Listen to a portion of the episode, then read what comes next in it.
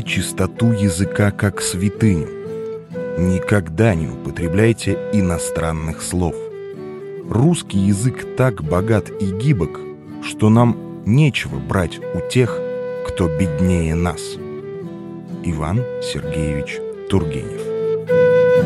По слогам. Добрый день. С вами Никита Некрасов и «По слогам». Я недаром озвучил именно это высказывание Тургенева в начале нынешнего выпуска, так как все большее количество прекрасных русских выражений выходит из нашего обихода. Отчасти поэтому и создается мною эта программа, чтобы напомнить всем о том многообразии слов и выражений, которыми мы можем пользоваться.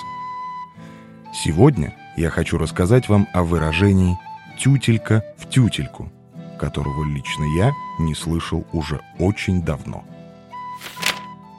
История.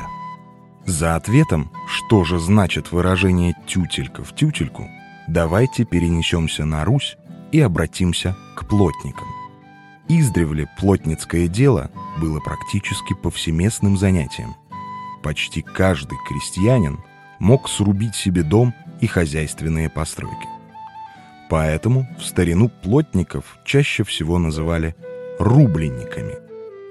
Ремесло плотника требовало использования самых разнообразных инструментов. Самым универсальным из них был топор, которым пользовались и столяры, и бондари, и другие мастера деревообработки.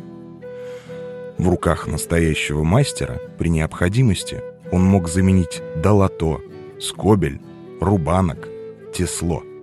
Но вот топор нельзя было заменить ничем. Из-под топора-то и вышло наше выражение. Но изначально оно звучало как «тютя в тютю». Этимологические корни слова «тютя» обнаруживаются в ветлужских, карельских, саратовских и пензенских простонародных диалектах, а обозначает это слово «удар топором» или «зарубку». Отсюда же происходит известный глагол «тюкать», в смысле «ударять».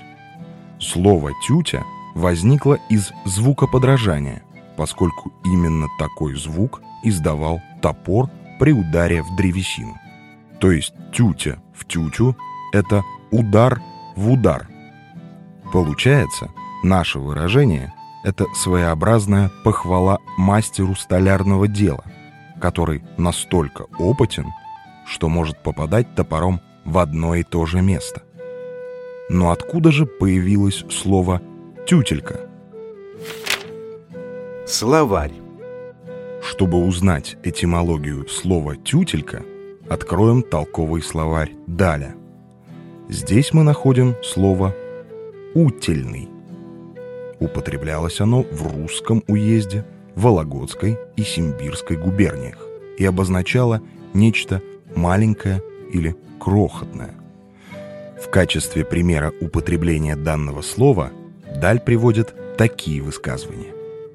«Да что вы меня обвиняете? Утельную рюмочку выпила с наперсточек». Или «Ни утельки не дам и не просите». Как вы видите, от слова «утельный» произошло слово «утелька». Оно и дополнило наше слово «тютя». То есть смешение этих двух слов позволило получившемуся выражению «тютелька в тютельку» повысить степень отражаемой им точности. Если в переносном смысле, то это точность до самых мелочей. Это интересно. Есть и другие версии происхождения выражения «тютелька в тютельку». Сейчас, как вы любите, да что там скрывать, люблю и я, расскажу вам и о них. Одна из версий гласит, что тютелька является старинной русской мерой драгоценных камней.